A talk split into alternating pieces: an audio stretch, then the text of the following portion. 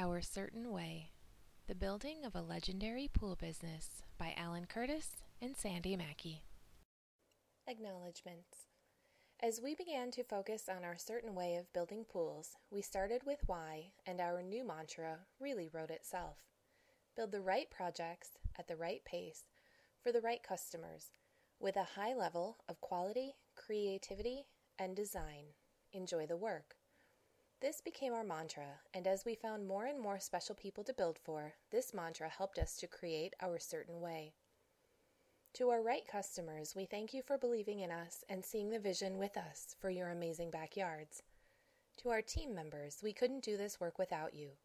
You each bring something special to our team, and we appreciate each one of you.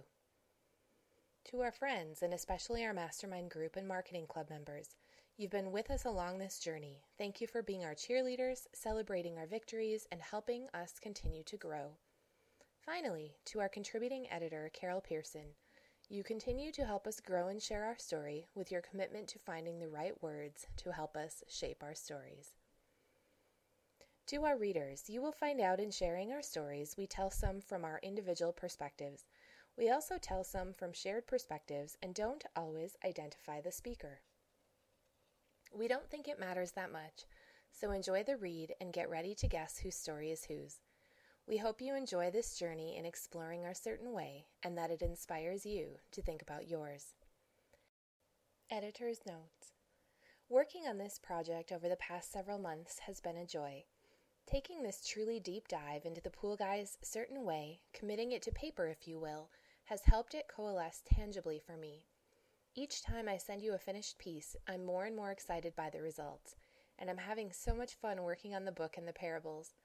At the same time, I've been saying no to other projects that don't seem like a good fit and finding more work that gives me joy. My certain way, it's a beautiful thing. You guys are the best. Carol Pearson, contributing. Introduction I first met Al and Sandy in 2009 when they were guests being interviewed on a conference call with my network of business connections from around the country.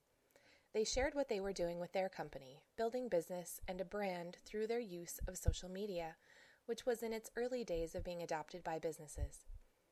From the start, they showed huge enthusiasm for transforming themselves through continual education, surrounding themselves with people who could influence them to be better, and through sharing their stories and experiences. In these last years, I've watched with pride and excitement as they've continued to grow and share, while continuing to create the kind of exceptional lives that matter to them and to the world. Their business and personal lives stand as a testament to the principles of my organization. We are blessed beyond measure, and the best way to express that blessing is to influence someone else's life for the better.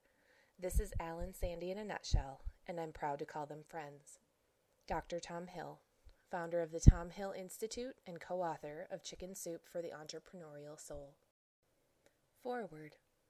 I've been in the pool business since the young age of 19, and the past quarter century has seen me up, down, and sideways, all the time loving and sometimes tolerating this unpredictable industry. The bitter cold spring days where we slog through mud, the relentlessly humid summers that sap all your strength, and the long cold winters where all I can think about is getting back out there again. It's a crazy life we all lead and have grown to love. Through it all, I've truly found a way to speak my truth and create a business that makes me happy. Because happiness matters. It matters in business and it matters in life. That is why I felt compelled to write this book, because it matters that much. In this book, I'm talking to my colleagues in the pool industry, the commercial and residential pool builders and service people who are out there winter, spring, summer, and fall working to create and maintain those happy places for our customers. I'm also writing to anyone who runs their own business or pursues their own passions because I've found happiness in what we do to make money truly does matter. I hope you'll read this book and make an honest assessment of your own life, your own career, or business. Finding your truth can be a challenge in this world full of ups, downs, and opportunities. My truth is where my happiness lies, and I think you'll find yours there as well. Al Curtis. I don't build in order to have clients. I have clients in order to build. Howard Roark. Chapter 1 Why Happiness Matters. Forget about keeping your customers happy. Keep yourself happy in your work, and that joy can't help but infuse everything you touch. Al Curtis. Slogging through some prep work at a new build one day in March, I had one of those crystal clear moments that change everything. It was pouring rain, the kind of icy cold rain that felt like frozen needles on this spring day in Michigan. I was aching and sore, standing up to my ankles in liquefied mud. My body was screaming for mercy, having basically atrophied over the winter in this seasonal business I'm in, and I was soaked to the bone. The moment of clarity came when I realized, in spite of being wet, cold, hungry, sore, and tired, I was whistling. What I realized in that moment is that I was truly happy to be in this miserable pit of mud because the vision in my head of what I was creating was far stronger than the physical discomfort I had to deal with in the moment. That, my friends, is why happiness matters. If you work for the money alone, you might be happy on one level because, yes, you can enhance your life with the money and fund a lifestyle that makes you feel content. But can you really have true joy, true happiness, if you don't flat out love the work? Could I have made it into work the next day with a smile on my face if I didn't truly get joy out of what I do? I doubt it. To me, that is what happiness is all about finding the love in the thing that you are doing because you are doing it. Whether it hurts, whether it's painful, or whether it's exhausting, it doesn't matter. What matters is finding the joy in this thing that allows it to be okay, no matter if I'm tired, if I am sore, or feeling lazy. Forget about happy customers. The other day, I was having a chat with a customer and another contractor on a job site. The contractor was saying, Oh, for us, it's really important that the customer is always happy. In front of the customer, I stopped him and said, I disagree. I explained that I believe if I can find a way to be happy in what I do, then the customer is guaranteed to be happy. But if I focus on the customer's happiness and try to do everything according to them, and I am not enjoying the process and I am not loving the process, then we all miss out because the customer won't be happy either, I continued. Some customers, to be sure, won't agree with this approach. We learned the hard way a few years ago that we shouldn't be working for those people. Saying no is sometimes the most powerful way to find your own happiness and your own joy. For those who get it, the right projects are truly a joyful collaboration the remarkable energy of happy. Interacting with customers and other contractors is great, and I cherish the relationships that I build. Still, for me, there's a stronger sense of connection with water, with an experience, a true connection to creating an environment that people can experience happiness in. Now, I grant you, if I just put in a pool, there will be some happiness created. Pools are a blast, no matter who builds them. My goal goes beyond that to create the sense of space that honors the land and honors the people who will use it. And that all has to do with water, which is what we're predominantly made up of. I truly believe in the law of attraction like attracts like. Our bodies are made up primarily of water and are therefore attracted to water. If I can put the right energy into the water and do my very best to create a joyful space, then I am happy, the customers are happy, and I suspect that if we could look at the molecular level, the water is happy too. Work hard, play often. A key member of our crew is Penny, my adorable golden retriever. No matter what's going on, that silly dog makes me happy. You see, she serves as a constant reminder of the simple things in life and what's important loyalty, friendship, and taking time to play. Great example. I was digging a pool last month, and she comes up to the excavator when I stop for a moment, and she jumps up and drops her ball right in front of me. In other words, play with me. I don't care what you are doing, it doesn't matter what you're doing, and it's time to play. I throw the ball, she runs to get it, comes back, and we do this several times, and then she's good for a while. She constantly reminds me of the importance of letting go of what we think is so important and showing me that there's always time for joy. It's moments like these that I'm left wondering why me? Why do I lead such a blessed life to be able to surround myself with such awesomeness? I believe it comes down to a couple of key things. First is an awareness of how awesome life is and how grateful I am to share it with terrific people, customers, crews, partners, and folks like you in this industry. And secondly, and most importantly, letting that gratitude bubble up and fill me with joy. We are first artists, then creators of backyard water spaces. Alan Curtis. Chapter 2 Hello, gorgeous. I'm a true hybrid, a wild blend of pool guy, artist, philosopher, social media geek, guru, entrepreneur, and family man. So, building hybrid pools is a perfect fit for me. With every project I undertake, I push the limits of creativity, applying best practices in building techniques with new artistic expression. For me, hybrid pools offer unlimited opportunities to play and explore, and they've expanded my business in ways I've never dreamed possible. I've been in the pool industry for almost my whole adult life, logging 28 plus years in the business.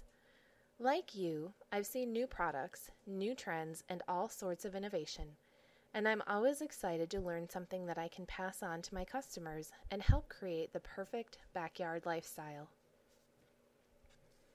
My adventure into hybrid pools began years ago when a customer wanted a traditional vinyl liner pool but also wanted to put deck chairs in the shallow end and have a swim up bar with stools that would sit in the water, possibly tearing the liner and causing expensive repairs. I suggested a combination of two traditional pool building techniques. The body of the pool would be done with a traditional vinyl liner, and the sun shelf, swim up bar, and table areas would be crafted in gunite. The clients absolutely loved the idea, and my career in hybrid pools was launched. With hybrid pools, I can challenge the boundaries of what my customers expect and deliver a truly life enhancing addition to their home. Some manufacturers are answering the demand for sun shelves and other such add ons with fiberglass options that match the vinyl liners. That's one way to go, but I found my customers were still limited to what the manufacturer could supply instead of a solution that will truly fit their lifestyle. I saw a tremendous opportunity in filling this unmet need. In matters of style, swim with the current. In matters of principle, stand like a rock. Thomas Jefferson. Giving them what they want equals real customer satisfaction. As I begin the design process, I ask the homeowners how they see themselves using the space. How will the pool integrate into the rest of the yard, patio, walkways, and decking? Do they want a swim up bar? Would they like deck furniture that sits on a sun shelf or shallow area of the pool? What about slides, grottos, or other built ins? We did one hybrid project for a pizza baking family that included a massive wood fired brick oven integrated seamlessly into the overall design. It was a fantastic use of the hybrid pool's best features. The beauty in the hybrid is that we are only limited by imagination and potential budget. Not only am I free to create new shapes, new designs, and new functions for my customers, I can do it in ways that meet their needs exactly. By building hybrids, I automatically move myself out of the run of the mill pool builder set and into the world of custom work. This is where I've built a lasting reputation as a creative and responsive pool builder who really understands my customers and what they want. In this kind of space, online referrals seem to take care of themselves, and we've been able to take our pick of exciting and challenging projects. As more homeowners see these awesome hybrid pools, the general feeling seems to be it's gorgeous, it's unexpected, it's art, and I want one. That is the best kind of feedback I can hope for. Do not hire a man who does your work for money, but him who does it for love of it. Henry David Thoreau. It's not just a pool, it is an outdoor art gallery where you happen to get to swim. Sandy Mackey. Work is art. We've all heard the old saying that if you love what you do, you'll never work another day in your life. It rolls off the tongue like the cliche that it is. Life coaches preach the idea all the time, and motivational speakers tout the benefits of having a passion driven career. Yet a lot of people struggle with this idea. I know I used to. Like most of us, I was conditioned to view work as necessary, something to push through so we can enjoy the good stuff after hours, not something to truly enjoy in and of itself. I believe this is because we are not conditioned to allow ourselves to be happy in the work we do. Instead, we think, I have to do this so I can have these things. I have a mortgage payment, so I have to make money. I have a family to raise, or car payments, or medical bills, or. We all have this story in our heads that tells us we have to work in order to get to the good stuff. As a result of this story, we do the thing that we think will help us get that money. Ask yourself honestly why are you in the business you've chosen? Probably a large part, if not the main part of your answer, is because you expect to make money at it. You wouldn't do it if you didn't have some expectation of financial reward. Now, I know that money is very important. In our society, it's how things happen. However, I've come to realize that money is just a magnifier. If you're a happy person without money, having more money just magnifies that happiness. And if you're miserable without money, having more is just going to magnify your misery. We only have to look at the tragic stories of huge lottery winners to see this in action. Seemingly unlimited wealth, something that many of us dream about, appears to cause more problems, heartaches, and drama for so many of those lucky winners. If money is only a magnifier, then why not choose happiness no matter where you are financially? Why not choose to do what you love? And if you can't do that, try loving what you do and find your passion in that. Granted, not everyone is passionate about everything they do in life, but you can be. It comes down to making a choice. I can choose to be happy in this particular situation, or I can choose not to be. I can choose to be excited and move forward, or choose to remain stuck right where I am. Because make no mistake about it, happiness is a choice. In fact, a recent survey discovered that one of the most common regrets people have when they get to the end of their lives is not allowing themselves to be happier. It seems we realize that this is our choice only when it's far too late to do anything about it. So, how does all this relate to your work? For me, happiness and passion for what I am doing go hand in hand. If you're passionate about something, you're engaged in it. You are immersed and enjoying it. When you are enjoying it, you're happy. Many people find their passion in fishing, painting, writing, woodworking, or other hobbies. And for some, they find their passion in the thing they do to make money. That's what I've done with pools. I've consciously made the decision that I'm going to love what I do and I'm only going to take on the work that I love. If it doesn't excite me, if I think it's going to be a drag, I turn down the job. I learned from hard experience that if you keep taking miserable jobs that you don't want to do, it's a huge challenge to figure out how to find your passion there. I suppose you can convince yourself you'll learn to like it, or at least like the results, i.e., the money because it puts food on the table. But for me, that is a recipe for misery. Instead, you have to find those things that you do love about your business, that type of work that really does turn you on. And when you do that, lo and behold, your energy steps up because you like what you're doing. The right customers step up because they feel your passion and your enthusiasm. The entire process builds and repeats itself, drawing more of the right kind of projects your way. For me, that's how my work has become my art. I've learned to love the process and all the pieces of the project. There's no part of the work that I don't love. Even standing up to my knees in mud on a cold, rainy day in March has a certain appeal when I can envision how I'll turn this giant pit of mud into a gorgeous backyard escape for my happy customers. In doing this, the process and the work becomes part of me. When I work on something, that outcome is my legacy. It's a part of my personal legend, and I love it. Now, I happen to be on the construction side, but this idea applies equally to the service side, to renovation work, or to supplying the materials others need. Find the thing that you love about your current work, focus on that, and you'll get plenty of work. Yes, at first, you might have to take some jobs that aren't perfect. We all have to do this, especially when we are building our business. Nonetheless, keep focused on that stuff you love and move closer to that with each job. If you do this, if you can figure out what it is that you love to do and stay focused on the work you love, you'll get more of that work than you know what to do with. That's been the secret behind our growth at Legendary Escapes. We just decided to do what we love. That allows us to stay happy every day and be passionate about the work. I can't wait to get to the job site to dig into the next step of the project I'm always excited for what's next because it's so cool and so fun to design something new and something we've never tried before. That's me, every single day, doing work I love and turning it into my art. That's me because I take on the work that I love. Work becomes play when I'm truly passionate and engaged in what I do. The delicate balance of mentoring someone is not creating them in your own image, but giving them the opportunity to create themselves. Steven Spielberg. Chapter 4 The Learning Curve. As pool industry professionals, we are always learning, always expanding our skills. Whether your company installs a huge volume of manufactured pools or creates a handful of unique custom poolscapes, you learn something new with each job.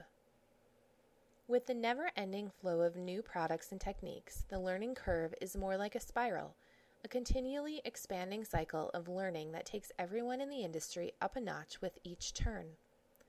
Yet, as professionals, we are often expected to be the go to guys for our customers and others in the business. In that role, we must exude that confidence to be credible. It can be a tricky balance, staying open to new ideas and new information while at the same time being confident in our own skills so we can speak with authority. As our Ask the Pool Guy brand has become more popular, my team and I often find ourselves in the position of being mentors to others in the industry. And I will tell you, it's a humbling experience to know the words I say have meaning to someone else. It doesn't seem like that long ago that I was a rookie in this industry, soaking in all the knowledge I could and often learning the hard way. Somewhere along the line, I turned that corner and became a trusted source, yet I'm always looking for ways to improve on my skills. The same is true for my personal life. Everyone I meet has something in them that I can learn from and grow on. I have opinions, really strong opinions, and these are most often based on personal experience. Physically seeing something and witnessing the results makes it real for me, makes it true, if you will. And that's what I try to project to others I want you to trust in what I say, not because I said it, but because it's based on some amount of hard evidence or proof. You see, truth is a sliding scale. An event can happen, and four witnesses can report four entirely different experiences. We all see the world through our own set of filters, and this impacts the way our brains interpret things. What's helped me continue to grow and establish my authority is to recognize the mentors I've had in my life. Some of these mentors are well known in the industry, Folks like David Tisherman, Brian Van Bower, Skip Phillips, and Lou Akins have all inspired me, and probably many of you reading this book, by building amazing careers around their own unique style of projects. These are the people I consider industry mentors, and I'm so grateful to what I've learned from them. Other people have influenced my life on a more personal level, helping to form the person I am and my underlying approach to work and life. These kinds of mentors show up if you stay aware and open to learning. I truly believe that we can learn something from everyone we meet if we only allow ourselves to be open. Continuing to grow in your craft requires a dedication to learning and evolving, and there are so many people you will meet along the way who can help.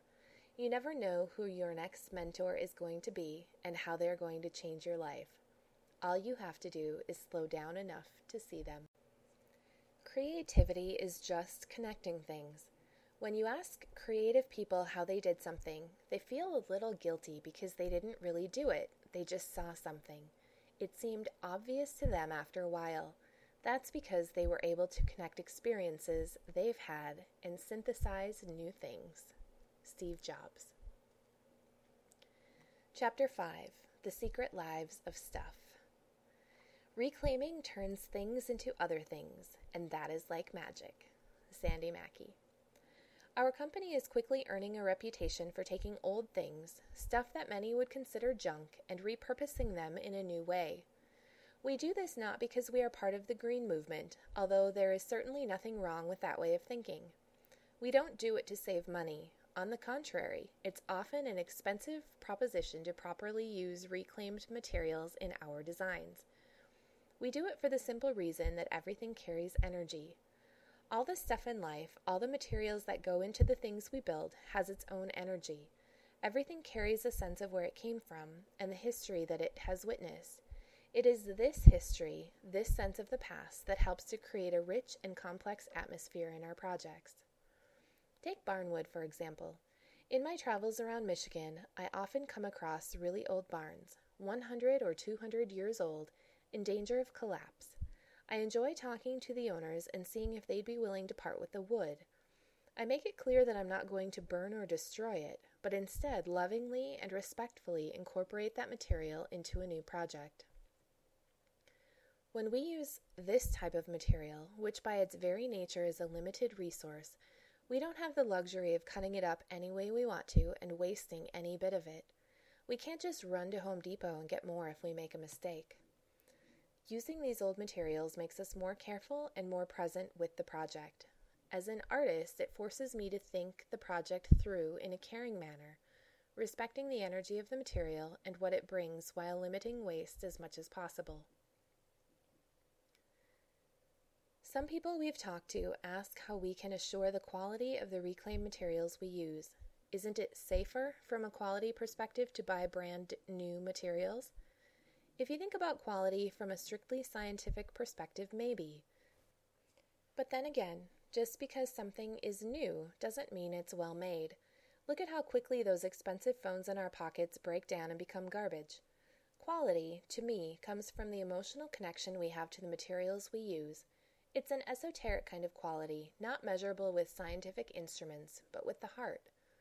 The weathered and worn feel of reclaimed material has a richness and warmth that can't be replicated with new materials. I believe this kind of craftsmanship can truly enrich our customers' lives. The idealist in me likes the idea of taking something that's outlived its useful life and giving it a new purpose, like the old ship's lantern that was taking up space on a collector's shelf. By wiring it with low voltage lighting and building it into the project, we were able to return it to its original purpose of lighting a particular space with a modern treatment that makes it practical and highly functional. About character. Our aim is to create a backyard environment that has character. I remember when I was a kid, the family room was for family and daily living, while the living room was for guests only, with its plastic covered furniture that screamed, Don't get too close. We don't create our pools for company. We create them for hanging out, for the family. We like our pool environments to say, Come and play with me. Come enjoy me. Certainly, there are some stunning high end pools that are absolutely beautiful to look at, but don't do much to invite us in to play, linger, and relax. Using reclaimed items helps us create that old style of comfort that draws our homeowners in and beckons them to experience the entire pool. For example, we recently used an old ship porthole built into the back of the grotto that you can actually open and stick your hand through. It adds great natural light in the grotto and makes an interactive experience that was unlike anything we've done before. We design our pools to be an organic experience from the start, which gives us the flexibility to create room for just the right piece. In our latest project, we initially proposed a theming budget to our customers, but the homeowner didn't really understand what that meant and decided not to add it in. As the project began to take shape, especially the waterfall and grotto features, the homeowners were able to walk into the grotto and have a look. They were immediately reminded of a favorite childhood movie, The Goonies, and mentioned that to our team. This got the creativity flowing, and we began to look at the grotto as a hideout for shipwrecked pirates who used the timbers from their ship to support the walls of a cave so they could live there. Hand carved cement timbers, old rum barrels, and even a custom crafted treasure chest complete with lighted jewels tied into the low voltage lighting will turn the grotto into a magical experience for all the kids in the family, young and old. We completed our pirate adventure, and the homeowner is so excited about their themed grotto which they more clearly understand now that they can see how it is seamlessly incorporated into the overall design. As an additional treat for the homeowner, our team was absent from the project for a couple of days to travel to the International Pool Show, and we planted a pirate flag in our absence as one more fun surprise and point of conversation while we were away. It's this kind of magic, the relationship with our customers, that is the end result of all the creative energy we pour into our work. Truth is a point of view, but authenticity can't be faked. Peter Guber. Chapter 6 The Pool Guy's Journey to a Certain Way. In all of our human pursuits, we develop ways of acting that have a dramatic effect on the outcome. How we treat our friends and family influences the kind of satisfaction we get from those relationships. How we treat strangers influences the kind of experiences we have and the energy we put out into the world. It's the same with our work. How we approach the work we do has a huge impact on how fulfilled we feel at the end of the day, regardless of what that work may be.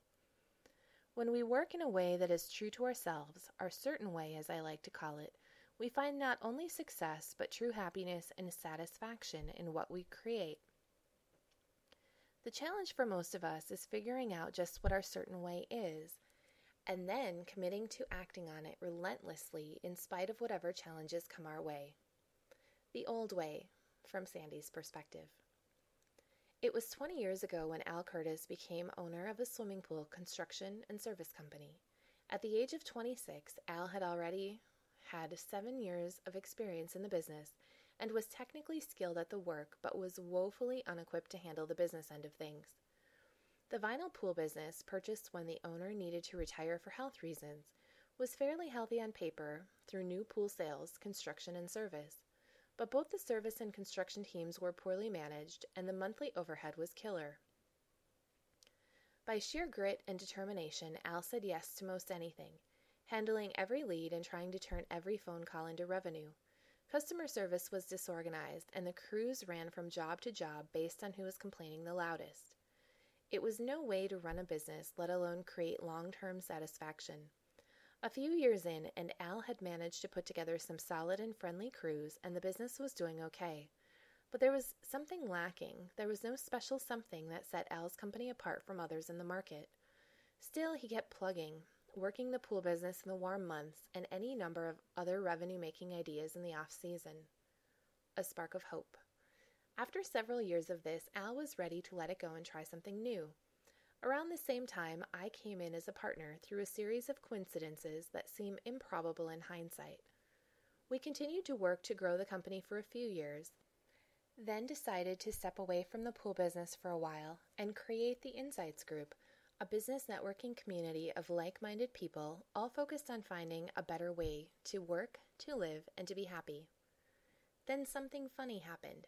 Turning our attention away from the pool business allowed Al to set aside everything he knew and felt about it. And he found that he truly did love the work he was doing. He just needed to find a new way that would be more manageable, more profitable, and yes, more fun. So we began asking ourselves, what if? What if we could build a company strictly doing the work we love to do? The other question we asked ourselves was why? Why do I want to do this, and why me? Why meant sharing our message, our passion for the industry, and speaking out as an advocate. No one in the industry seemed to be working to raise the bar across the board, advocating for individual business owners, the inventors of cool new things, and giving a voice to the consumers. Al decided why not him, and Ask the Pool Guy was born. Finding authenticity and our certain way. Those critical questions, what if and why, began to shape everything about the business from that point on. It allowed us to clearly define what kind of projects we would take on and what kind of people we wanted to work with. It helped us clarify the kind of people we wanted working on our crews and in our office. We were able to say no to projects that weren't a good fit and embrace the things we say yes to with our whole hearts. We became happy at work Happy Pool Guys building happy pools for happy customers. Along the way, we created our cool signature hybrid swimming pool concept and have found a level of creative freedom and joy we didn't know could exist in this business. We've made cherished friends out of customers along the way and have been embraced as advocates by others in the industry. We have a huge social media following and a robust online presence. We also love the work we do and the people we do it with. We found our certain way. It all started with asking, what if and why? Part 2 Your Business, Your Way. I take on the work that I love.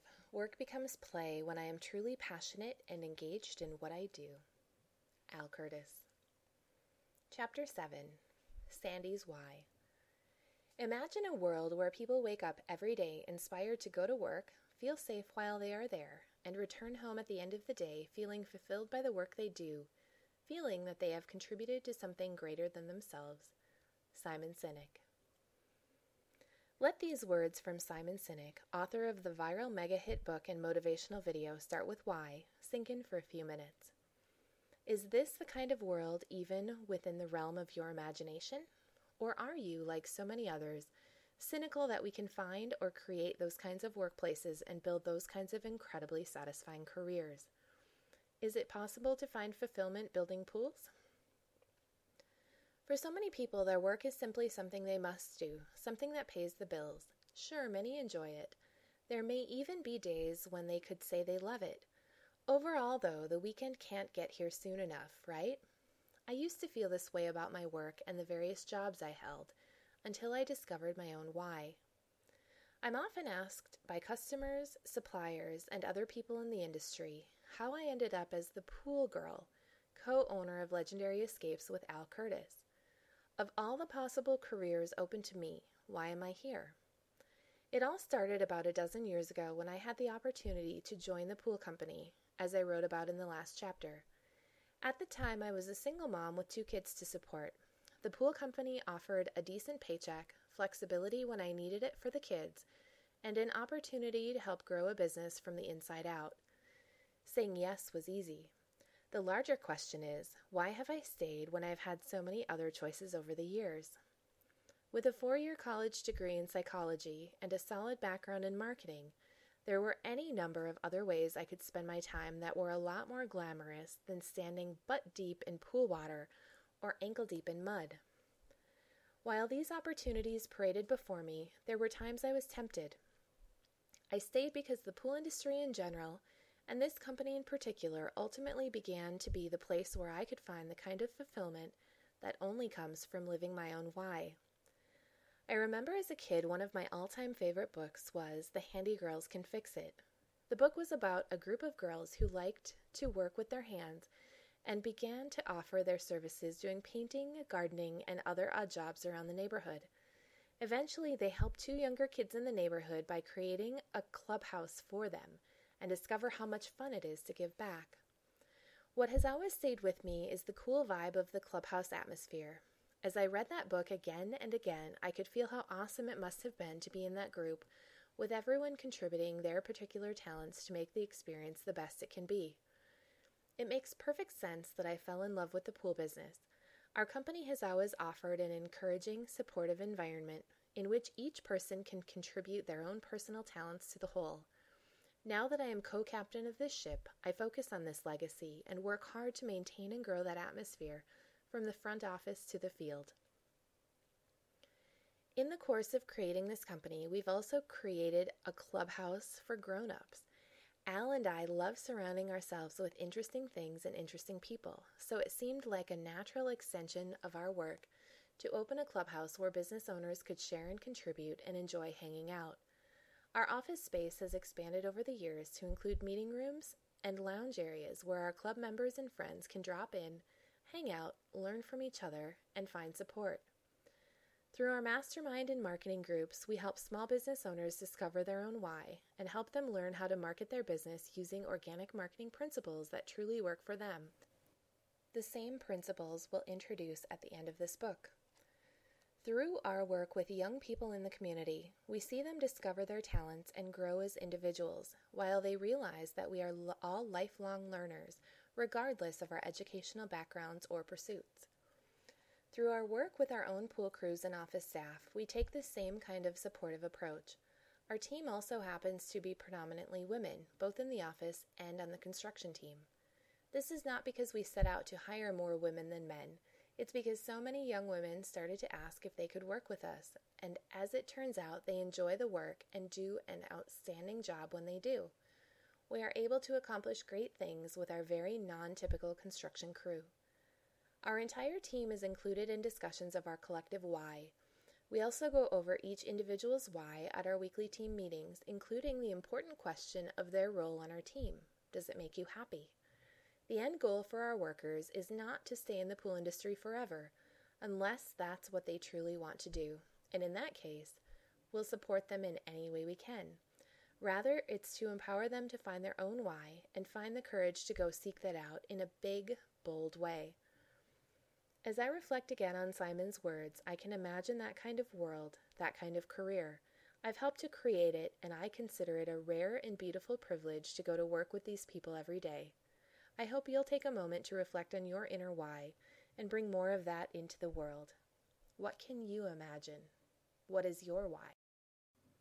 We do not stop playing because we grow old. We grow old because we stop playing.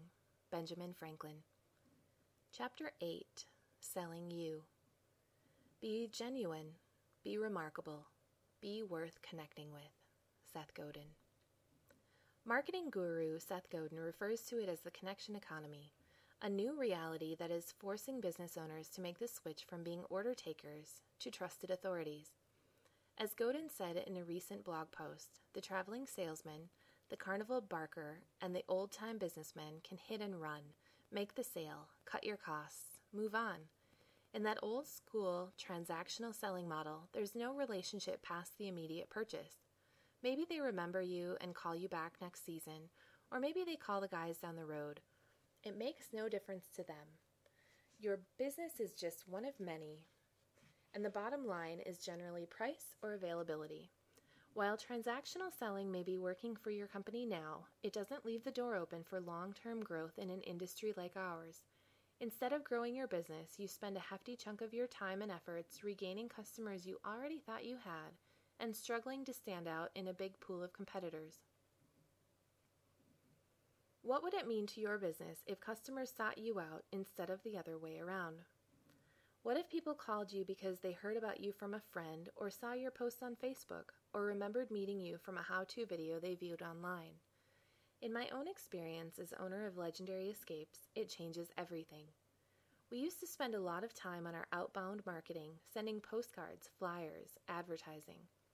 We started building an online presence around 2007, connecting with customers, friends, and prospects, and building great relationships with folks online. We based it on a friendly pool guy character and started publishing content with the theme of Ask the Pool Guy. We focused on creating useful and fun content like how to videos, informative blog posts, photos of our favorite projects, all aimed at helping pool owners get more out of their backyards. By establishing a fun and professional presence in our blog, Facebook page, and video channel, we started to make the switch from transactional selling to relationship selling. This kind of outreach makes all the difference in our sales process. Research proves that social media, Facebook, Pinterest, Twitter, and the up and coming social sites are the fastest growing consumer sources for influencing purchase decisions. Having a solid presence online gives us a huge boost. By the time the customer calls us, they feel like they know me already from my online presence. They know my work and how I go about the job. So the hard part of the sale, building trust, is already done by the time I sit down with them face to face.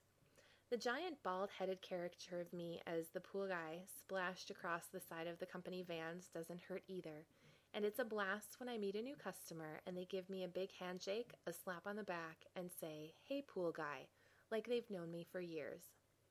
In any field, you've got to find a way to make yourself stand out. You can have the best service, the best products, and the best prices, but if nobody can tell you apart from the other guys, what's the point? If you aren't building an authoritative presence online where customers and prospects can find you, connect with you, and begin to build a relationship with you, you are stuck in a transactional economy where price becomes the determining factor. In a busy marketplace, not standing out is the same as being invisible. Seth Godin. Chapter 9 Dime a Dozen Defining Your Niche. I remember the moment like it was yesterday. I was just leaving Home Depot with a random sack of fittings for a job when I spotted a man hanging around my company van. My first thought was, oh great, what is this guy up to? Not sure what he was after standing next to my well worn construction van. As I picked up my pace, puffed out my chest, and donned my best ready for anything face, the man saw me coming, broke into a big grin, and said, Hey, pool guy, I've got a question to ask you.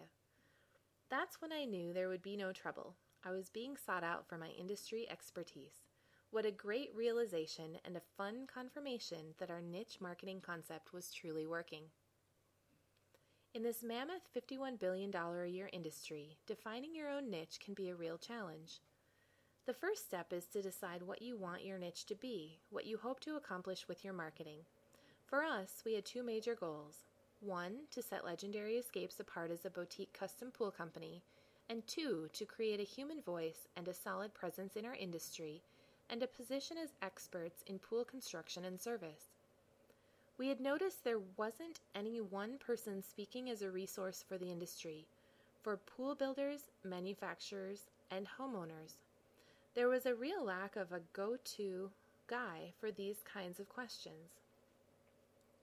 Our CMO, Sandy Mackey, was the brains behind the actual marketing plan to build our niche. We started to build a persona, Ask the Pool Guy, who was a source of information for manufacturers, suppliers, other pool builders, and customers. We began posting informational videos on YouTube, blogging weekly, and engaging in social media in all kinds of pool and outdoor lifestyle discussions. We started going to local and national pool conventions, filming videos, and doing on-the-spot Q&A sessions and talking to everyone we could meet in the industry. We had asked the pool guy images plastered over everything, and I do mean everything. Trucks, vans, pens, t-shirts, puzzles, coffee mugs, towels, blankets, boxer shorts, the crew's work gear, M&M's candies, and of course, all over social media. I didn't have an end game at these events. I just went to talk to people, share our ideas, give them a chance to talk about their business, and share our passion for ours. Before we knew it, the Ask the Pool Guy persona became a real presence both online and in real time, with people recognizing me and the crew as if they knew us. Because really, with our heavy social media and live network presence, they did, in many ways, know us already. With this newfound celebrity, we were able to build Legendary Escapes into the boutique business we knew it should be, manned by a small crew of dedicated and talented people who are passionate about what we create and deliver. The more we engaged, the more our reputation grew, and we are now in the fantastic position of being able to pick and choose the projects we take on each year. We have the outrageous fortune of being able to work with people who understand our passion and feel the same. If our heartfelt approach to the craft doesn't make sense to someone, they're probably not our kind of customer, and that's okay. There are other pool companies that can meet their needs. If I had to give you just one piece of advice, it's this just keep showing up at industry events, at local networking events, on social media. Show up to learn, to connect, to grow your knowledge base, and increase your influence. Don't look for a specific return on investment for this time. It's not about how much you sell at a particular event or how many business cards you collect. It's about the folks that you meet, the knowledge you offer, and engaging with the influential people in your industry. It's in these things that your niche comes to life. The building blocks of the universe are water, concrete, and vinyl. Al Curtis. Chapter 10 Making the Leap. So many of us started out in this business building pools for the mass market. Basic designs for basic budgets, nothing really special or unique, but there's plenty of customers to buy what we are building. If volume is your thing, then this might be a business model that makes good sense. For us, this wasn't the kind of business we wanted.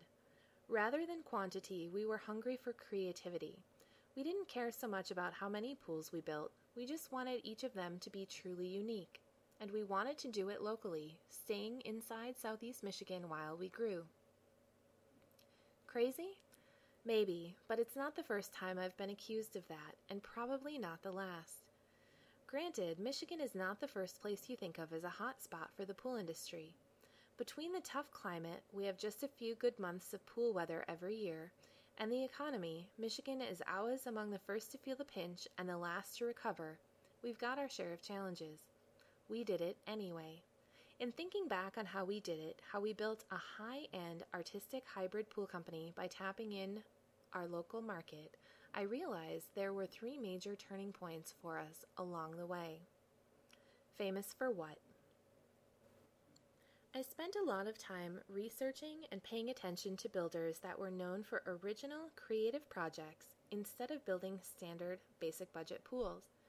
I studied the types of projects they built, the materials they were using, and the ways they were putting their projects together. I became really good at identifying each local builder by their individual style. From this knowledge, I envisioned the kinds of pools I would build when I had the budgets they were working with. In other words, I started to define what I'd be known for completely custom artistic hybrid pools. I realized, as I studied the companies that I admired that were doing this, that they were dealing with an entirely different type of clientele. They certainly weren't the kind of client I was used to having, with set budgets and set expectations as to what a pool means. So I asked myself, how can I find a client who is willing to hire me to do this different thing I want to try? As I talked to more and more prospects, I found a very receptive audience when I suggest a new idea or an unusual design. The key was in having a clear idea of the kinds of pools I wanted to build and asking my clients to let me do it. Once I could articulate my vision, they began to say yes. How much are you worth? I've shared this story before about my customer who was so pleased with the final results that he told me flat out I could have charged 50% more for the project and he would have happily cut me a check. This blew me away as I began to realize that not only were my skills and craft advancing with each project, my value was going up accordingly. People were not just buying my pool building skills, they were not buying the concrete and the boulders and the rock and the tile. They were buying my art and my creativity, the part of my business that feeds my soul and keeps me slogging through the concrete day after day. Sure, there were some new things we tried that we didn't make a ton of money on, but we never gave our work away like some folks in the industry recommend. Once you realize what you are worth, you can charge accordingly without hesitation. This is a critical step in finding clients with those dream budgets. They don't expect you to work for cheap, they expect to pay for the skills you bring to the project. We started out building $25,000 pools, then made the leap to $30,000 and $40,000 pools. At the time, it seemed like a huge, scary leap to make, but we did it and we pushed on. The leap to $50,000 was a turning point for us. So much so that the next big jump to 75,000 didn't feel like such a big jump after all. From there, we thought if we can build a $75,000 pool, why not a 100,000 or a 150 and so on. It's just a number on a piece of paper after all. Tell the right story. What we quickly realized is our ideal customer is not looking for a pool. They are hoping to create a lifestyle experience in their backyard. To provide that, we have to know why they are spending that kind of money and understand what they expect to get out of it. They weren't doing it to impress their neighbors or improve their property value. They were doing it to create an experience that suited their family, something specifically and uniquely their own. Once we knew this, we could market to this audience using messaging that would resonate. We knew we were only going to get a very small percentage of the local pool buying market, and we were totally okay with that. We now had a voice and a story to share that would resonate with the right clients, the ones who were looking for what we had to offer. Social media and online marketing was the perfect vehicle for our marketing, as we were able to tap into an audience that was really receptive to what we had to say. Ultimately, it was this process, defining what we wanted to do understanding the value of what we offer, and telling the right story to the right people that got us out of that basic starter pool mentality and helped us create a thriving niche business that we love. Saying yes to one thing means saying no to another. That's why decisions can be hard sometimes. Sean Covey. Chapter 11 How No Can Help Build Your Dreams. The customer is always right, except when they are wrong. Traditional business models tell us that to succeed in our chosen field, we need to cater to the customers and do what they like. To a point, this is true. You won't have much success as a bartender if you refuse to mix drinks for your customers.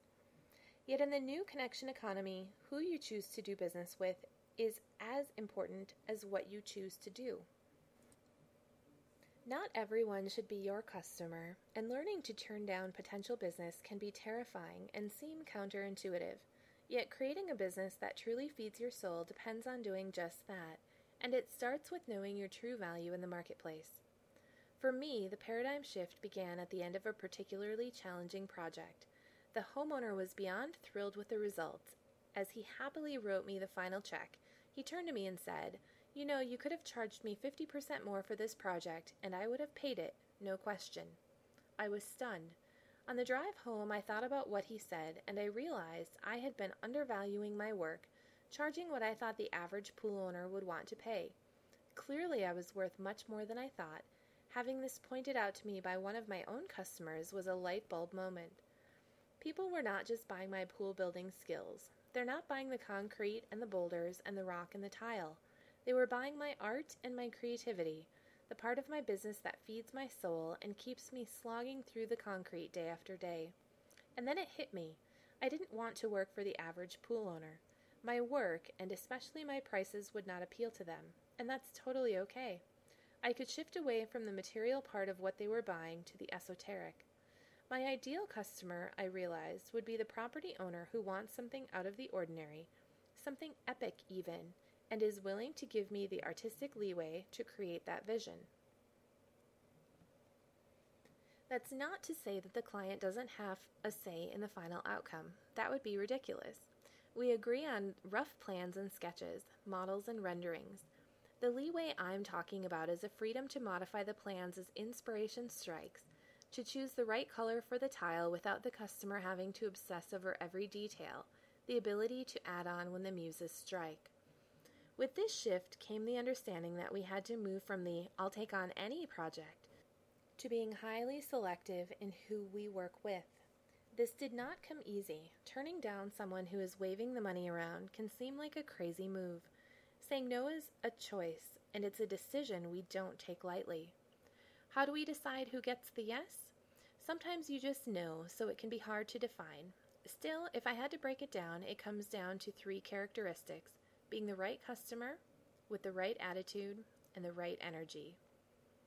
The right customer is someone who has at least a six figure budget for the entire project and is not afraid to spend it. They must have a suitable property on which the property will live and be looking for something that will add lasting value to the property. The right attitude means that they recognize the artistry and spontaneity that goes into one of our projects and they respect the creative process. They have a basic idea of the kind of environment they want and are looking for us to materialize that idea far beyond anything they could have imagined. Finally, the right energy is key positive, free flowing, trusting in us, and confident in our abilities. The right customer is not hung up on the minutiae of the day to day build, but relaxed and accepting that, like any work of art, plans change, things evolve, stuff happens, and they are willing to flow with that. When we meet potential customers with this combination, magic happens from the start, and we quickly know whether or not we want to work with them and they with us, which is really just as important. If the magic isn't there, if something just feels off, we politely but firmly decline. The wrong customers have tried to cajole us, bully us, even threaten us to provide a quote, but if we don't feel the situation will be successful, why waste everyone's time? It's taken us many years to get to this point, partly because you must hone your craft and know what you're doing before you can afford to take this approach. If I knew now what I didn't know back then, I would have said no much more often. For us, it has been the key to the undreamt of success we have been experiencing the past few years. You can do anything, but not everything. David Allen. Chapter 12 The Boutique Effect. In business school, we often learn that the way to make more money is to grow. We take courses on how to grow, how to scale, how to get bigger, how to manage the growth, making the assumption that bigger means more profit at the end of the day. But it's not necessarily the only way to make more money, especially in a business like ours.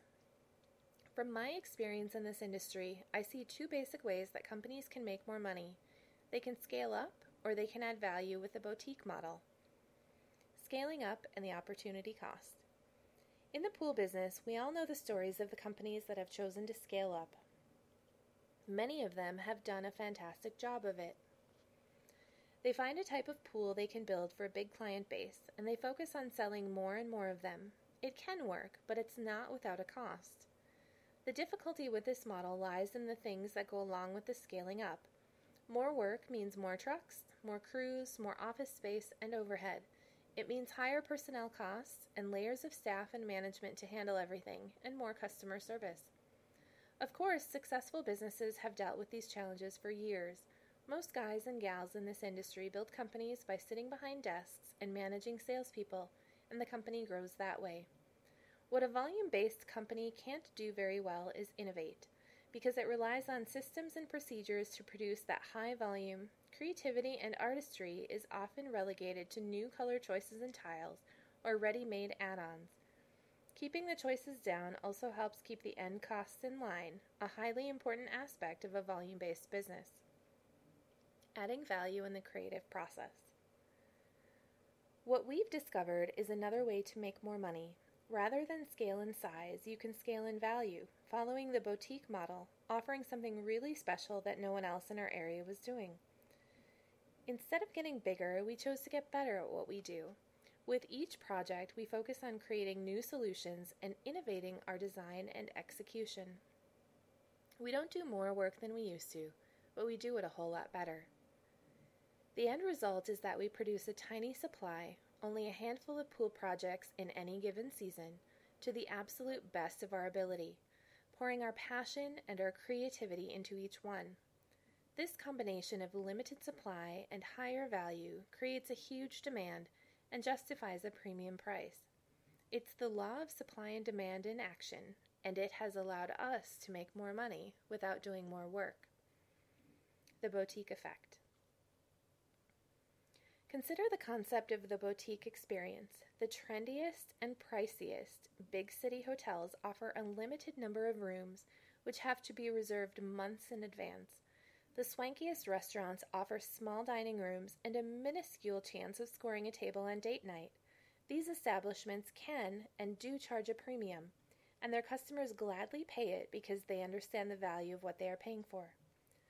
All too often, a successful restaurant is convinced to open a second, a third, fourth location, or even sell franchise locations. And almost invariably, the new locations just aren't as good as the original. Why? Because the original team that made it so terrific can't be in two, three, or four places at once. The magic is somehow lost when it's spread out. Truly valuable work takes creativity and careful attention to each detail something that is all too often lost when the work scales up. The franchise model works great for products and services that don't require ongoing creativity and innovation in execution and delivery. It does require rigorous training of staff, think Starbucks baristas, and an easy to replicate experience for each customer. And if that's the model you want to work with, that's great, because many business empires have been made that way but understand that you'll have a lot more competition at that level of business. You'll be forced to compete on price, service, time, and other factors that can eat away at your profits. The Authenticity Mandate The challenge in accepting a boutique pool model requires us to stay authentically true to ourselves in the work we do. We are often asked to take on projects that don't fit our ideal job, and it has taken a lot of determination to learn when to say no if you are just saying yes to every job that comes your way, you never focus on your sweet spot, a fact that took me years to truly understand. That sweet spot for us means less, not more projects. Our brand is getting much bigger every year, thanks to our marketing and some fantastic word of mouth. We often have people come up to us and beg us to take on their project, asking if we please can just fit them in somewhere and this is certainly not because of any lack of pool building companies in our area. We found that as we limit the work we take on, each project has more meaning to us and more perceived value in the world. We have the potential for exponential growth not by doing more, but by limiting the supply and create a true demand. Part 3 About the Industry the trend toward customer driven change means there is money in this industry for those willing to walk on this leading edge. Al Curtis, Ask the Pool Guy. Chapter 13 Raising the Bar. We get a lot of questions from pool owners and from other pool companies looking for more information on how we create our hybrid vinyl and gunite pools. For us, the process is a synergy. It's pieces from different types of projects, different types of pools pulled together in new ways to create the optimal backyard environment. The hybrid pools we create are in response to a growing trend. Customers are becoming more discerning and more specific all the time about what they want. It's no longer keeping up with the Joneses and building what their neighbor has, only bigger. Instead, we hear customers tell us how they want to use their outdoor space, what they want their lifestyle to be like, and it's these wishes that influence the design. In building these more complex environments, it's not necessarily about discovering a brand new product or technique.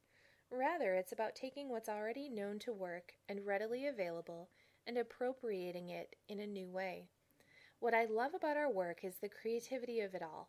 Instead of saying, well, we've always done it this way, or having our customers pick a design out of a book and plunking in the pieces, we'd like to say, what if? What if we use the same products we are familiar with, but we use some of this over here and blend a little of that over there? And that's what a hybrid pool is all about.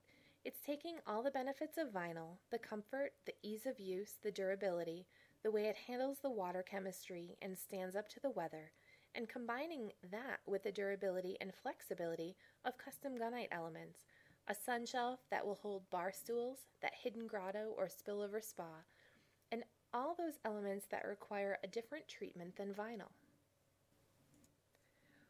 We've arrived at this hybrid place because we kept trying different ways of working with the existing products, and we realized that when we used everything that was available in a new way, magic happens. I mean, real, wow, I had no idea our pool could look like this kind of magic. This kind of creative innovation is being driven by our customers and their desire for something unique that truly expresses the kind of leisure life they are looking for. And this kind of change, driven by customer demand, means there is money in this industry for those of us willing to walk on the leading edge. This leading edge is where I believe our industry needs to change. Pool design innovation has always been driven from the gunite side because it's fabricated on site. Vinyl and fiberglass pools are more product driven, i.e., you pick your shape out of the product catalog and we'll build that for you.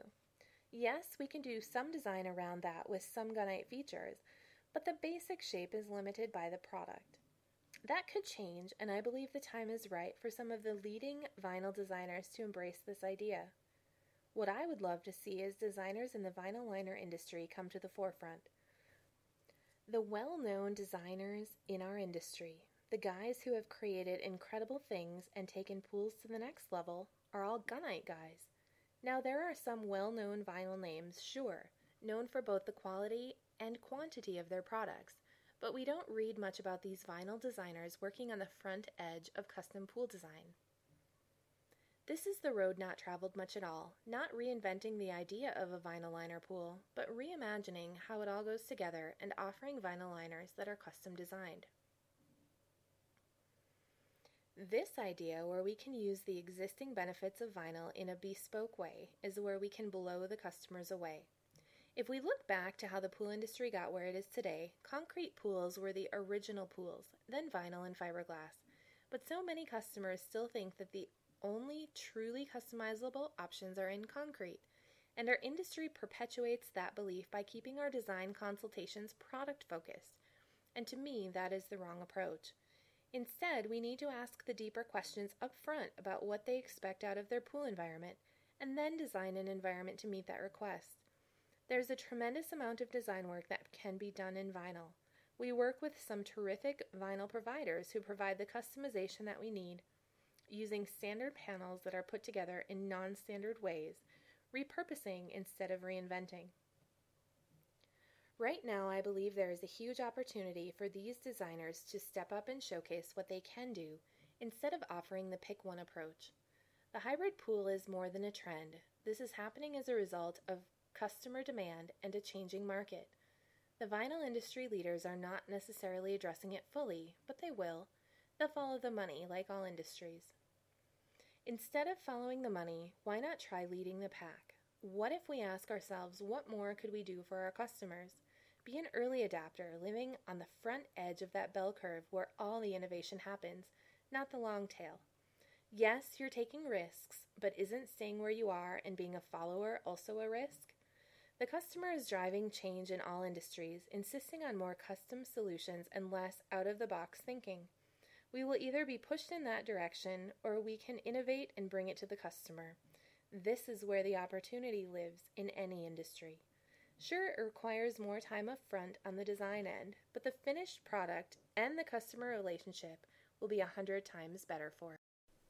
Quality is not an act, it is a habit. Aristotle. Chapter 14 The Art and Science of Quality. Quality. We all want it, chase after it, and often pay more for it. Yet, how much do we really understand quality and how to achieve it? For people who work in the field of quality assurance, quality is measurable, definable to strict standards and metrics. Still, so much of what gives a product or service its true value is immeasurable, at least by any scientific standards. Even the dictionary definition allows a huge degree of subjectivity on the topic. The standard of something is measured against other things of a similar kind. The degree of excellence of something, a high level of value or excellence, is how Merriam Webster defines the term, leaving it wide open for not just interpretation, but comparison. So, how do we define quality when it comes to our own businesses? Quality can happen in many forms. In the pool business, we can use superior materials put together in a standard way to achieve quality. Or we can use regular grade products and put them together in a way for a new result that exceeds the original. We can even use subpar materials, reclaimed wood, broken glass, rusty metal, and put them together in the most spectacular way so that it answers a completely different definition of quality. You see, on a physical level, quality happens when you use science. The best mix of aggregates in your concrete combined with exactly the right amount of water at precise temperatures, cured and poured perfectly, make for a scientifically proven level of quality. But for most of us, quality happens on an emotional level. If something is of superior value, it just feels better, smoother, more solid, more lasting. It feels luxurious, or one of a kind, in a way that makes us love it and want to have it in our lives.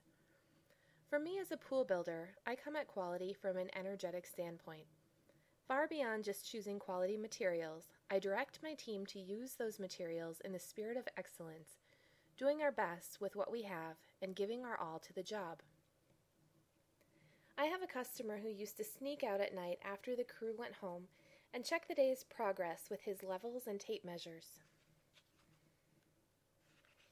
That's okay. He has a scientific mind, and that was his way of reassuring himself that we were doing good work. His wife, on the other hand, is more of an artistic soul and would catch herself watching the crew from her office window while they worked. She told me she could see that each of us were leaving a little something of ourselves at the job site each day in the way that we relished the work we did and threw our passion and our spirits into it. For both the scientist and the artist, they saw quality in our process, and that leads to excellence in the final product.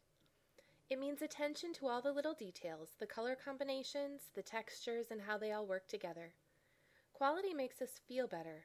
There's love in it, passion in it, and an excitement for what we're doing. We've become masters of combining the pieces together to create an environment that speaks of high quality. Look at Picasso and his artwork. Does his quality spring from the finest paper or canvas, the best inks or paints? No, it was the passion and talent he put into it that allowed him to create beauty that has endured. We take that artistic approach in the hybrid pools we create, taking the standard materials available to anyone in the industry and adapting them for our needs. For example, we use a prefab tiling system from True Tile by Latham Industries. They make a great product that works really well with our hybrid design. But there's always that one trouble spot the skimmer faceplate. The way the system is designed, the finished plate sticks out almost an inch from the tile. Functionally, that's fine, but we feel it detracts from the finished product. So we've created a technique where we inset the faceplate so it's flush with the tile. A somewhat minor detail, to be sure, yet it's the hundreds and thousands of those minor details that define our overall quality. We've created a culture of quality that's part science, part art, and all heart. I tell my crew members that if they don't love what they're doing, every shovel full of dirt and barrel full of concrete, they should look for other work because the energy of what we're doing is just as important as the quality of the materials. When everyone loves what they do, there's love in the mix. And that, my friends, is at the heart of a quality business. Be a yardstick of quality. Some people aren't used to an environment where excellence is expected. Steve Jobs. Chapter 15 On the Value of Trade Shows. In the early days of my pool career, I worked for a builder here in Michigan. From the start, I constantly wanted to learn more. I pored over the magazines that came through the office, devoured the few books I could find on the subject, and constantly bugged my boss about going to the trade shows. He was more interested in keeping the status quo than in expanding his horizons, and the pool shows were just not on his radar screen.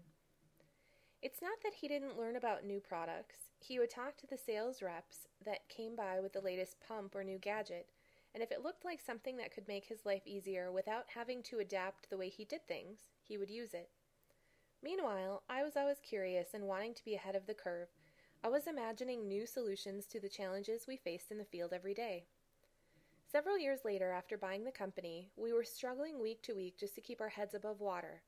At one point, we owed a vendor a couple of thousand dollars, and the rep came into the office to, to collect. I had to tell him that he'd have to wait a few more weeks because we were spending what little money we had to attend the pool show. He was not happy. He couldn't see past the dollar signs and realized that by attending the shows, we were investing in the company and committed to growth, which would mean a bigger account for him too if he could stick with us. His reaction was a revelation for me. This guy's short sightedness represented a mindset of lack and want, and I realized that he didn't have what it would take to grow with us. We paid him off, but did very little business with him after that. Huge mistake on his part. Huge. Not going to the trade shows is the same kind of mistake, in my opinion. In my years in the business, I found three specific reasons to keep attending trade shows, even when money is tight or business is crazy busy. Reason 1 The products. We did end up going to that event, and I saw a huge array of new stuff. Amazing stuff. Products my sales reps never showed me, and things I never dreamed existed. The immersion in the new products and technology was intense. It was a huge investment in my own knowledge base, and worth the cost for that reason alone. At another show several years ago, I came across a product that beautifully solved an ongoing problem we were having with our concrete slides. This was early on in the hybrid pool movement, and we didn't have a good solution for a finishing treatment. We met a vendor using round penny tiles to surface a concrete slide. It was a wow moment for me, and I came home so excited. I took the crew back to six or seven previous jobs, stripped them down, and used the penny tiles to resurface them. The customers were thrilled, and we were able to up our game and be ready for the next project. Without speaking to this vendor face to face at the show, I never would have hit upon this particular solution. Industry shows give us the time to explore the off book ideas or the let's try this moments that lead to real business breakthroughs. Reason 2 The relationships. In this industry, we walk that fine line between searching for the best price and getting the best perceived value. For me, it's important to build a supply chain I can rely on so I can innovate and build with confidence. One vendor we'd worked with for years was Kafko Pool Products. We started using Kafko liners through a local supplier and loved the product. When our supplier closed, we went direct to Kafko for our needs, building a good relationship with the folks in the manufacturing division. When Latham came along and bought up the Kafko line, we were concerned that we'd be too small a fish for them to pay much attention to us. We needed this product, it was a crucial part of our supply chain. By making a point to reach out to the Latham execs at industry events, we were able to get them invested and excited in what we were doing and create a solid relationship with them, both on a business and a personal level. The supply chain remains intact, and we have a solid relationship at Latham. Reason 3 The Hidden Solutions. Every once in a while, you learn something at a show that completely changes the way you approach your work. At one event, I heard a presenter speaking about working with glass tile. He spoke about the science behind color theory, and my head started going a mile a minute. His ideas tapped into everything I had learned about art and design in school and gave me an exact answer to all my questions about why color works the way it does. It has dramatically changed the way I approach color in my projects, and there's no way I would be this successful without that knowledge. Sadly, I talk to a lot of pool guys in my local area who never go to the shows and see no reason to do so. And I hear those same folks grumbling that there's not enough business or too much competition in the industry. To them, I say, get out there, educate yourself, build relationships, and get inspired. It not only helps your own business, it also raises the entire industry to the next level. Instead of being wary of our competition, let's work toward raising all of us up to the next level. See you at the Forget about keeping your customers happy. Keep yourself happy in your work, and that joy can't help but infuse everything you touch. Al Curtis. Chapter 16 Why Happiness Matters to You. By now, it should be clear to you that happiness does indeed matter, not only in how you feel at the end of the day, but in how your business grows and expands through the years. I think back to the frigid spring day in the mud, whistling through the rain and the sleet I think back to the vision of my end game, how excited and grateful I was to be engaged in this crazy creative work. I can still feel that joy I felt that overcame the cold, the misery, the aches and pains. I knew in that moment why happiness really matters. How's your energy? So now it's time for a gut check. What makes you truly happy in your work? What are the moments when you simply lose yourself in the rhythm, the process, and find yourself humming along? Those are the moments that make a business, and indeed a life, worth doing. In the next section, we'll help you get started on your own journey of discovering your why and translating that into action that can help you market your business and turn it into an epic adventure. Part 4 What's next for you?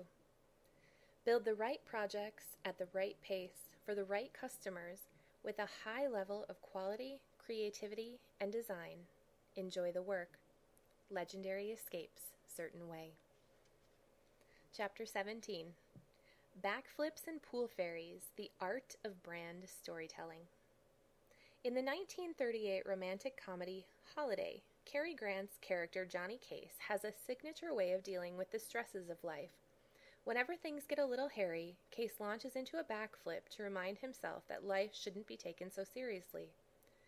Eventually, he finds true love after some vigorous gymnastics on New Year's Eve, and the final scene has him quite literally falling head over heels for Katharine Hepburn's character.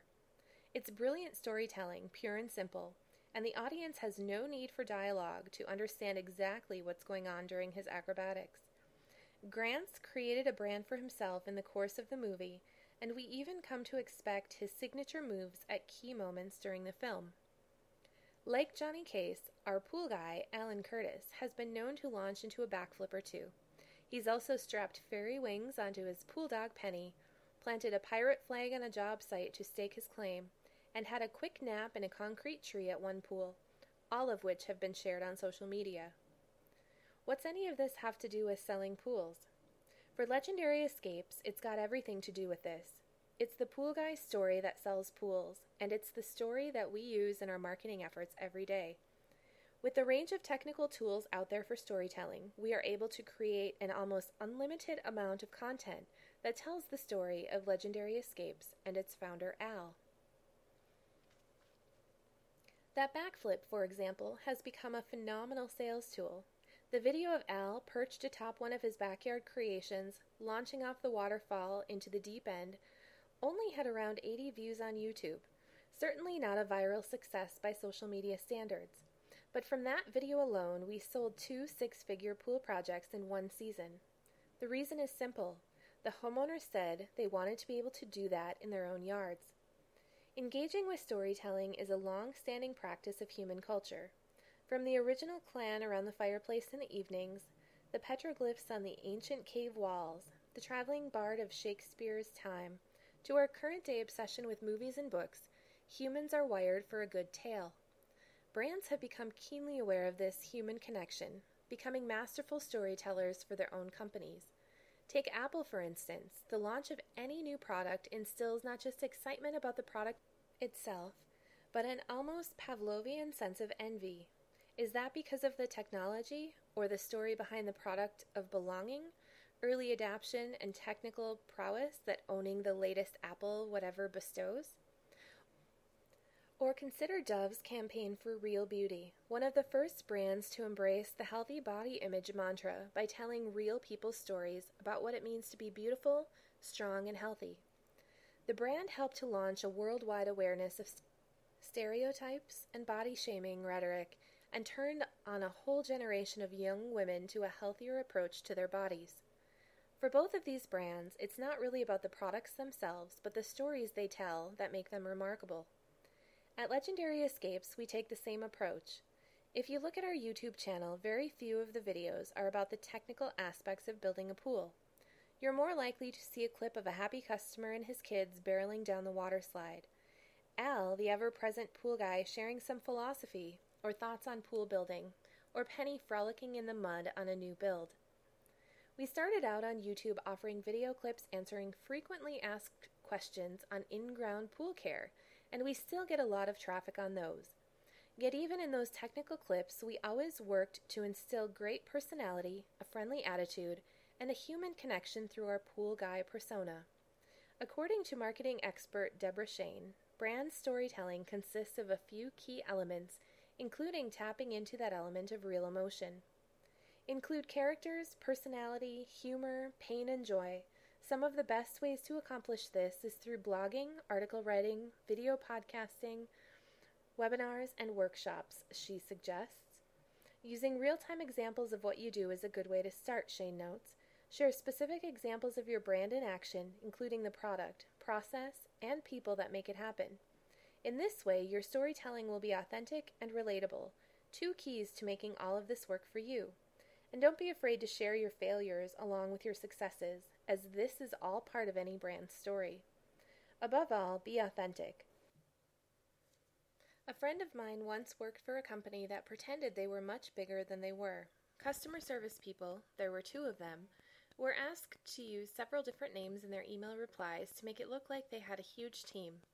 The founder created a myth of himself as a serial entrepreneur to make him look like a tech heavy hitter and the marketing message was all geared about artificial limits on special offers, the call within 10 minutes mentality.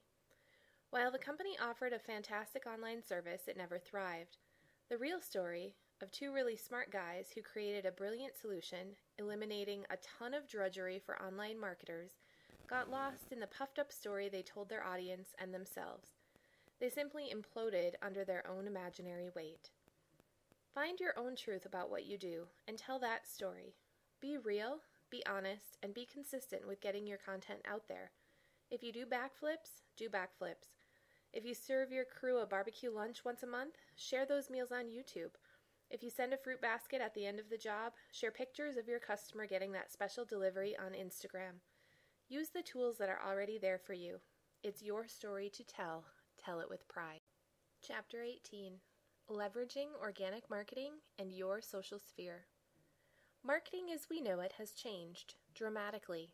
With the dawn of the social network, how we engage, interact, and build our relationships has undergone a profound and irreversible shift. So, how does a business owner or professional begin to play in the social sandbox? You need a process to help you do just that a simple to use and incredibly powerful tool for defining your marketing goals, creating an authentic and energetic online presence, and managing your interactions. We call it organic marketing. We start with a common tic tac toe concept and use each square to flesh out your online signature, your connections, your social sphere, your customers, and six other critical elements that make up your overall marketing strategy. By methodically working on each square, you become comfortable in playing the game, making those three across connections, and using social media as a powerful business tool. There is no doubt about this. You need to be there. Show up with authenticity, with consistency, and with a clear understanding of how to connect the dots. When you put the right pieces in place to leverage your social sphere, your business will grow organically and you will love the results. Living in the land of what if. If social media is about stories and connecting people, it makes sense to start with a discussion of what if. If you enter the social media conversation asking how you can help, you're in the greatest power position you can imagine. When you care about what people are doing, you can be anywhere in the world and people will pay attention to what you have to say. Stopping in to visit you online could be just the thing that they needed to feel good get inspired, learn something, or create a new way of thinking. Be open to the possibilities that new media opens up for you. Become a part of a community that you want to grow with.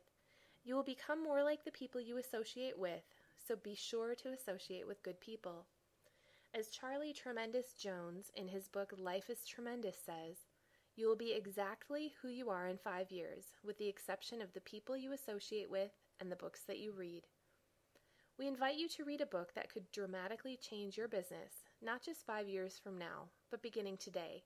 We wrote Organic Marketing, a guide to defining your certain way, to help business owners understand their stories and come from a place of authenticity when sharing those stories with the world.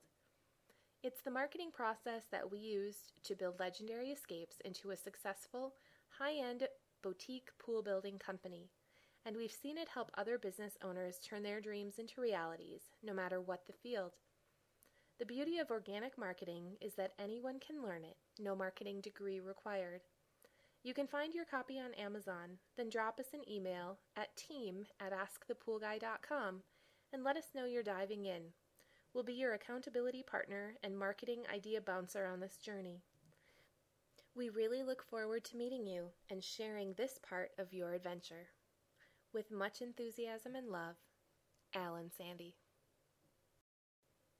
Bonus material A preview of organic marketing. The rules have changed. Organic marketing in the digital age. You and I, and most of the people reading this article, are in the pool business. We know vinyl, tile, and gunite. We understand pumps, filters, and heaters. We are comfortable around excavators, cement mixers, and pickup trucks. We are hands on, physical, and results focused. It's no wonder then that so many of us would rather do just about anything than try to decipher the foggy vagaries of marketing. Yet we're smart enough to know that if we want our businesses to thrive, we somehow have to do just that seeing through the fog. For Al and I, the fog started to lift about eight years ago as we began to study the philosophy of Wallace D. Wattles and especially the science of getting rich. In his writings, Wallace underscores how important it is to have a clear vision of who you are and what you hope to accomplish. The intensity of your desire will depend on the clearness of which you picture to yourself what you want to be. Wallace D. Wattles. Those words were a watershed moment for us. We began to understand that we needed to get crystal clear on what we were all about so we could harness the energy required to make our business dreams a reality. As we worked to define ourselves and our business in these terms, an amazing thing happened. An idea was born, so simple yet sublimely effective, that became the framework on which we built our entire marketing strategy. The process, which we'll present to you over this and the following three articles, will help you begin to think in your certain way. This, in turn, will create social proof that the concepts are working, which will reinforce your belief. As you do, you will begin to notice dramatic shifts in your marketing, your business, and how you approach your work. We know we have, and it's as easy as tic tac toe. A new marketing paradigm. Marketing has changed dramatically over the past decade or so. How we engage, interact, and build our relationships has undergone a profound and irreversible shift. So, how does a business owner begin to thrive in the social sandbox? What you need is a simple to use and powerful tool for defining your marketing goals, creating an authentic and energetic online presence, and managing your interactions. We call it organic marketing. What's required of you is that you commit to it. Show up with authenticity, with consistency, and with a goal of understanding how to connect the dots. When you put the right pieces in place to leverage your social sphere, your business will grow organically and you will love the results. Everything that touches your life is an opportunity if you discover its proper use. Wallace D. Wattles. The other thing that's required is a willingness to let go of your old notions of marketing, what works and what doesn't. We are living in a whole new digital world, and our customers are waiting for us in this playground. Let go and let this process unfold for you, and glean the insights along the way that will transform how you think and work. The Marketing Bubble. To help us understand what marketing really is for today's consumer, close your eyes and picture your ideal client. Next, picture a giant bubble around your client. This bubble isolates your client from anything they haven't decided to pay attention to yet. We are exposed to more than 50,000 marketing messages each day. Most just bounce off our bubbles. Your greatest challenge is to get your message inside of your ideal client's bubble. Rather than piercing the bubble by force, popping, good marketing softens the edge of the bubble by getting your message in front of your client as often as possible, perhaps by pulling up alongside the bubble unobtrusively or being in their periphery, the person inside their bubble might begin to take notice. Hopefully, they get closer to the edge of the bubble to peek outside. Maybe you get them so curious that they will take their bubble even closer to your bubble. Think bumper bubbles. That's pretty cool. The more curious your prospect becomes, the more of your message you can share. Craft your message in a way that helps them identify their need for your service. Once your prospect is paying attention, they are more likely to take action. It could be a purchase, a bookmark for a later purchase, or sharing your message with people in their sphere of influence. In the world of social media, the goal is the share. You really, really want people to be sharing your messages with their own social networks. A truly effective marketing campaign will have prospects in their bubbles vying for position, trying to get a glimpse of what you have going on. Instead of selling anything to them, they are selling themselves on you before you even have to start the sales process. Creating this kind of marketing becomes possible with our organic approach. Some new rules for an old game. Based on a tic-tac-toe board with each of the 9 squares representing a part of you and or your business, the organic marketing process looks deceptively simple. Beneath that simplicity, it's a powerful way to gain your prospects' attention and to get them to allow you access to their bubble. The tic tac toe idea breaks down your marketing efforts into three categories personal, business, and universal, that when placed in a row in each axis of the board define the squares in relationship to each other. The result is a visual shorthand to help you easily understand how to reach new audiences, build new relationships, and grow your business. What's next? We are often asked how social media is so different from traditional media. Here's the secret it's not that different. Social media is not about using new media in an old way. It's about using the new media to communicate with people in the way they choose. Understanding this makes all the difference in the world, and the tic tac toe concept will help you see it and put it into practice. Join us online at askthepoolguy.com forward slash marketing. About the authors Alan Curtis, Sandy Mackey. A founder who is part pool builder, part artist, and part philosopher, with a dream of creating backyard experiences that are one of a kind. A managing partner who isn't afraid to question everything to come up with a better way to work, play, and live. A crew that is encouraged to pour nothing but good energy into everything they touch. Plus, a healthy dose of think outside the box marketing and inspirational thought leadership that's the magic behind Legendary Escapes, a boutique hybrid pool building company in southeast Michigan. Originally a vinyl pool building and service company, Al Curtis and Sandy Mackey have grown Legendary Escapes into a sought after premium pool building company by relentlessly striving to refine the work they do, who they do it for, and how they go about it. In the process, they have also created a business support group, also known as the Insights Clubhouse, where small business owners gather to share innovative thinking on creating businesses and lives in which they can truly express their passions and their certain way. Al and Sandy are both published authors, social media leaders, and sought after public speakers who are always willing to listen, learn, share, and grow. Their enthusiasm is infectious, and their work speaks for itself. Alan Curtis and Sandy Mackey. Ask the Pool Guy and Ask the Pool Girl.